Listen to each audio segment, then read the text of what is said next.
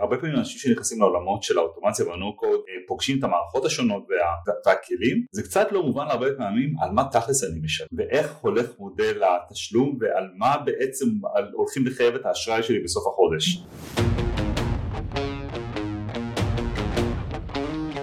מלמדים אותנו שכדי להצליח בעסקים ובעבודה צריך לעשות יותר ולהיות יותר. לשווק יותר, ליצור יותר מוצרים, להיות אנשי מכירות טובים יותר. אבל מה אם במקום לעשות יותר, הייתה דרך להוציא מכל פעולה שאתם כבר עושים יותר?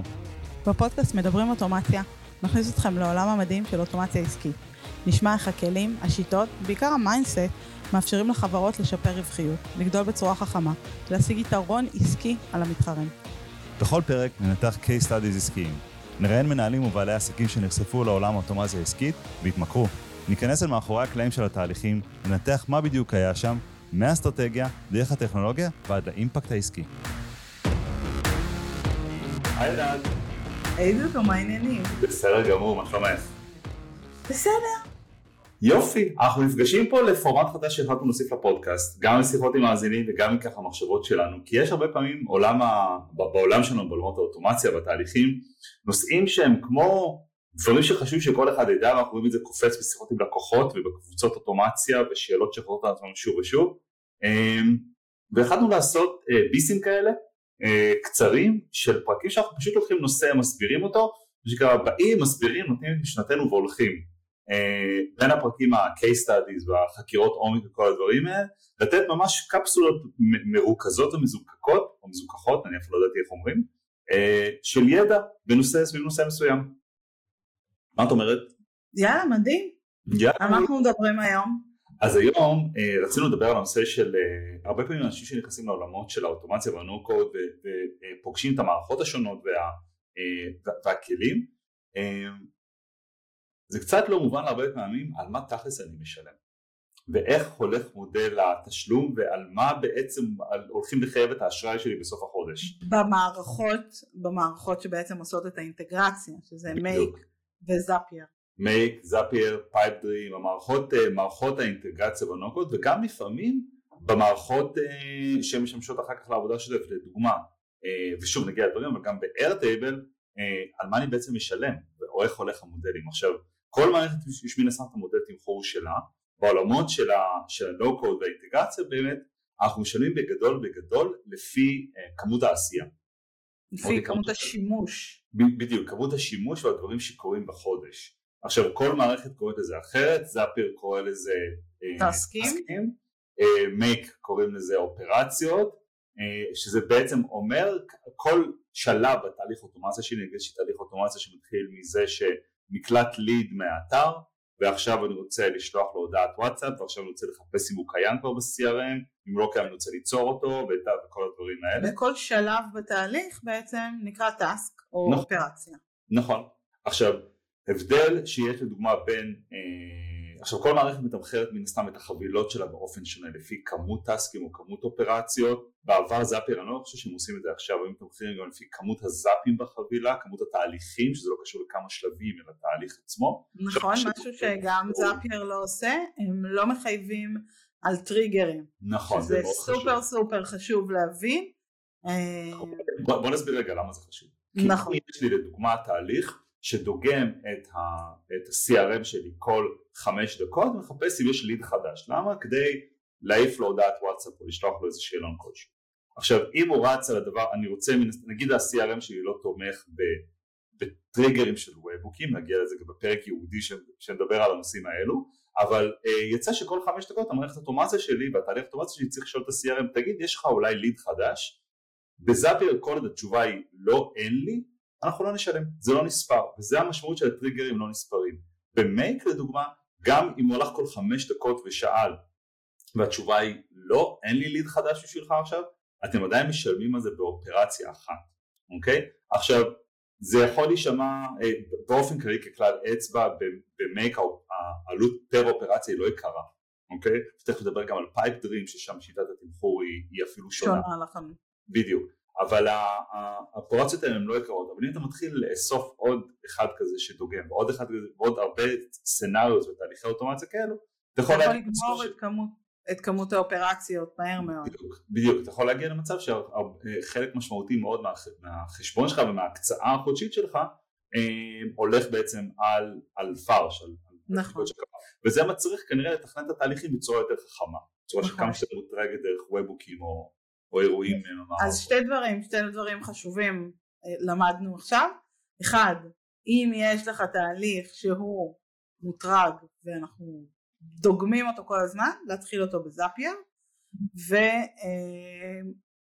וכמובן לשים לב למה שותה לך אופרציות במייל. בדיוק, בדיוק. אם הטריגר קיים שם וזה הולך וגדל, אז באמת אולי שווה להחליף אותו, לשנות אותו, כי זה באמת אה, סתם גם. שורף כסף. גם הרבה מהמערכות היום, המערכות שהן בעצם המהות, שהן בעצם מתקיים הדאטה, בהם עובדים אנשי מכירות, בהם עובדים ה-back office והמערכות עצמם, ה-airtableים, ה-pydraבים, הכלים עצמם, אה, הרבה מהם יודעים היום לזרוק וובוקים, זאת אומרת הרבה פעמים בתכנון נכון אני אדע לתפוס בדיוק את התנאים של מה שאני רוצה, של רשומה שהשתנתה וזה, ולהעיף משם וובוק לכיוון מייק ולחסוך את התהליך דגימה הזה שאגב נקרא polling, poll, כל פעם זה, זה כל כמה דקות לשאול מה קורה, מה קורה, מה קורה. נכון. עוד משהו ש, שהוא גם כן גורם בתמחור של המערכות האלו, אה, זה כמות ה data שבעצם מועברת. בעצם אם מסתכלים במייק אז לכל חשבון, לכל תוכנית, יש גם כמות data שאפשר להעביר דרכה. וגם בהרבה מהמערכות, במיוחד אלה שמעלים אליהם קבצים ונתונים, אתם מוגבלים בתוכנית שלכם לפי כמות הדאטה אה, שמועבר במערכת פר חודש. עכשיו גם פה אה, אפשר לעשות דברים אה, יותר יעילים וחכמים כדי להתחמק מהקורט הזה. בדרך כלל בדאטה לא מרגישים את זה אם אני עכשיו מעביר אה, שלוש שורות מקובץ אקסל כלשהו בענן, מעביר אותם למקום אחר, לא, לא מרגישים את זה. איפה תתחילו להרגיש את זה? שתתחילו להעביר קבצי וידאו, דברים יותר גדולים. ופה הרבה פעמים יש משמעות להאם אני יכול לבנות מול, במערכת מולה אני עובד, תהליך אוטומציה כזה, שהדאטה בכלל לא יעבור דרך המערכות. זאת אומרת, אם אני... סתם דוגמה, להעלות את הקובץ לדרופבוקס או לאיזשהו מערכת בענן ולקחת לינק. בדיוק, לקחת את הלינק, הרבה פעמים נגיד, אני חושב שזה היה מול וימאו שעשינו תהליכים שבהם, אה, אה, אתה יכול להגיד לוימאו, הנה הקובץ תעלה אותו, אבל אז אתה מעביר את כל הדאטה דרך המערכת ואז החשבון שלך במייק יהיה יותר גבוה. לעומת זאת, יש לוימאו לדוגמה API שאתה יכול לתת לו את הלינק לקובץ כמו שאמרת, ואז הדאטה בכלל לא עובר דרך המערכת, וימאו ישירות, אני רק נותן לוימאו דרך מייק את הפקודה, הנה ה-API, הנה הקובץ ותביא את זה משם. וזה גם משהו חשוב בתכנון כמו שאתם תוכלו לעשות. בזאפייר אין לנו את זה. אין מגבלה של גודל. אין נכון, מגבלה. נכון. הזכרנו פה את פייפדרים, פייפדרים זה מערכת של לואו קוד, היא לא בדיוק מערכת נו קוד, אפשר לעשות את התהליכים נו קוד, אבל הכוח האמיתי שלה זה בחיבור בין ה... בין ה-no code הוויזואלי ל-low code שזה קצת סקריפטים וכתיבה של, שכן טיפה קוד. ושם המודל תמחור שלהם שאני מאוד מאוד מורכב. חברים תתכוננו מאוד מורכב. הוא לא, לא פשוט לאדם. הוא, לפי סוג ארגון ולפי כל מיני דברים אבל אחד הדברים המהותיים שאנחנו שמנו לב שהתחלנו לעבוד עם, עם פייפדרים זה שאנחנו לא, רגילים שאנחנו משלמים כל שלב בתהליך מה שאמרנו טסק ואופרציות אבל בפייפדרים אתה משלם על אינבוקציות אינבוקציות זה כמות הפעמים שהתהליך מופעל. עכשיו זה לא משנה אם לתהליך יש שני שלבים או עשרים שלבים, אה, זה נחשב כאינבוקציה אחת, כהפעלה אחת שלו. אה, מעבר לזה יש טירים שתלויים באמת באם זה חשבון טים או, או, אה, או, או דברים כאלה ואחרים. נכון? אני מפספס משהו אולי בהקשר הזה? אני חייבת להגיד שהמודל תמחור שם אף פעם לא היה ברור לי, כי הם אומרים תעשה את התהליך והתשלום שלהם הוא על מיליונים ואף פעם זה לא ברור מתי נגמר ולמה נגמר ואם נגמר אז באמת שאני לא הצלחתי להבין מתי משלמים שם מתי לא משלמים. אני זוכר שוב, מה... אני זכרתי את זה באינטראקציות שלי כמשהו כזה פשוט גם בסוף פייפטרים היא מערכת מאוד מאוד מאוד לא יקרה. נכון. מבחינת הערך אה, שאתה מקבל למנוי, אתה יכול ב-20 דולר לקבל שם משהו שישרת אותך להרבה הרבה פעולות והרבה הרבה דברים. קחו בחשבון שלא הכל אפשר לעשות שם. לעומת כמות המערכות שמחוברות למייק או לזאפייר, הם עדיין לא שם. זאת אומרת, נכון. זה לא שאפשר לעשות הכל, מה שעושים פה אפשר לעשות פה. נכון, פייתון לא. די, די בונה על זה שזה המשתמשים היותר מתקדמים, שברגע שמשהו לא יהיה קיים הם פשוט יכתבו את זה ברמת סקריפט קוד, או API. נכון, כן, נכון. זה נכון. אה, וזה גם מעלה את השאלה שהרבה פעמים עולה, אה, בעצם מתי להעביר משהו, עם, עם, מתי לבנות משהו בנו קוד ומתי בעצם אה, אולי להעביר אותו לקוד או לבנות אותו מראש בקוד. אני יכול להגיד שמן הסתם הנטייה שלנו, אנחנו חברה של נו קוד, אנחנו חולים על נו קוד והנטייה שלנו היא כמובן ללכת לשם. יש נקודות שבהן אומרים ללקוחות, תקשיב, ב... אנחנו משתמשים בנו קוד בשביל לבנות משהו, בשביל לעלות לאוויר, בשביל לבחון היפותזה עסקית או איזה רעיון או משהו כזה. יבוא יום, אם הקצב יגדל מאוד, צריך להעביר את הדבר הזה לקוד. נכון, כשאנחנו עוברים לסקייל מאוד מאוד גדול, שהוא כבר בלתי נשלט, בהחלט. ויש כמה דברים כאלה שהייתי רוצה כבר להעביר לקוד. אבל, אבל צריך להבין גם למי שמקשיב ואומר, מה, זה עבודה כפולה, אני אשלם על עבודה כפולה, צריך להבין שהגמישות והיכולת uh, תמרון וניווט ושינוי קוד מציע לכם, כדי להבין את התהליך. יוצא לנו הרבה פעמים לעבוד עם לקוחות שהם לא סגורים על התהליך. עכשיו, אם הם לא סגורים על התהליך ולוקחים את הדבר הזה למתכנת, ואז על כל שינוי צריך, uh, צריך להגיד לו שישנה את הקוד, שיעלה לשרת, ו... אז, אז זה נורא ירחיק אותם מלבחון מה עובד ומה לא. ולבוא נכון. ולהשתמש בנו-קוד בשביל לבנות משהו שעובד אחרי, כאילו אני יכולה להגיד שאם משהו עובד שנה וחצי, שנתיים, רץ מצוין, ואתה מבין שזה שותה לך אופרציות כי הוא מאוד, גדלת מאוד בעסק. כן, לא, לא כי זה בנוי לא טוב, אלא כי גדלת מאוד בפעילות. בדיוק. אז שווה לשקול. אז שווה להעביר את זה בדיוק. לכל.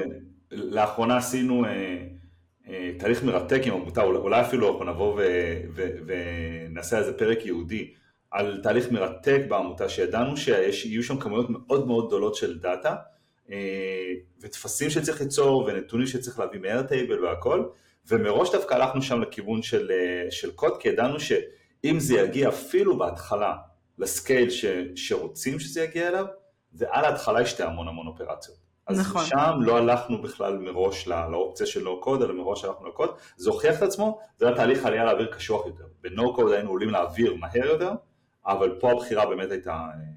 אז, אז תבינו, כאילו, אני חושב שמה שחשוב לנו ככה, to wrap things up, זה א', איך עובד באמת התמחור ועל מה, משל, מה לעזאזל בסוף אתם משלמים בעולמות האלה של ה-no code, אבל גם להבין שאם, אה, בטח אם אתם בשלב של לבחון, להבין איך דברים יהיו, לעשות ניווט מאוד כאילו, אה, להיות מאוד גמישים בתהליכים העסקיים, גם אם תעשו משהו קוד וכמו שאמרת שנה וחצי אחר כך תעבירו אותו אה, זה כשאתם מבינים את התהליך perfect, אתם מבינים נכון. עסקית מה נכון ומה שתגידו למתכנת שלכם לבנות עכשיו יהיה בול בפון. יהיה לו הרבה יותר קל גם להבין כי הוא רואה את התהליך במייק בצורה שהיא כן. אפשר גם לקחת משם את הקוד מאחורי את ה-JSONים ולהבין בדיוק מה, מה קורה כל אפשר, שלב ושלב בתהליך. לא לפספס כלום. אה, אפשר גם לראות עם ה live stream של מייק בדיוק מה נכון. API שיוצאות, זאת אומרת זה נורא מקצר נכון. את השלבים. בקיצור, מומלץ. לגמרי. טוב, ענת זה היה אה, ביס אוטומציה הראשון שלנו. איזה כיף. היה לי כיף. נתראה בביס הבא בפרק הארוך הבא. יאללה ביי. ביי ביי. חברים, עד כאן הפרק. אנחנו ממש מקווים שנהניתם, שהפקתם ערך, שלמדתם משהו חדש. השיתוף שלכם חשוב לנו. חשוב לנו להגיע לאנשים שהתוכן שלנו יכול לעזור להם בעסק, בעבודה, אפילו בחיים. ואנחנו נשמח מאוד אם תוכלו לדרג אותנו באפליקציית הפודקאסט שאתם מאזינים בה ממש ממש עכשיו. אנחנו מודים לכם על ההאזנה, תודה רבה ואחלה יום.